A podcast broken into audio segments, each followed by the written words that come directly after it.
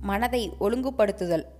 உலகையெல்லாம் ஒழுங்குபடுத்த முயலும் நான் என்னையே ஒழுங்குபடுத்த யாண்டும் ஊக்கம் கொள்வேனாக.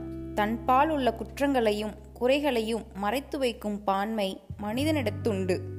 அக்கேடுகளை யாராவது வெளிப்படுத்தினால் அதை அவன் சிறிதும் சகிப்பதில்லை. அத்தகையவனால் ஆசைகளை வெல்ல முடியாது. மெய்வெளி செல்லும் சீர்மையும் அவனிடத்தில்லை. தன் சிறுமைகளை தயங்காது பிறர் ஆராய்ச்சிக்கு உட்படுத்துபவனே அவைகளை களைய வல்லவனாகிறான். கவி வஞ்சனையும் பொய்யும் உள்ளே வைத்து அழுக்காராய் உள்ள நெஞ்சனுக்கும் உண்டோ நெறிதான் பராபரமே தாயுமானவர்.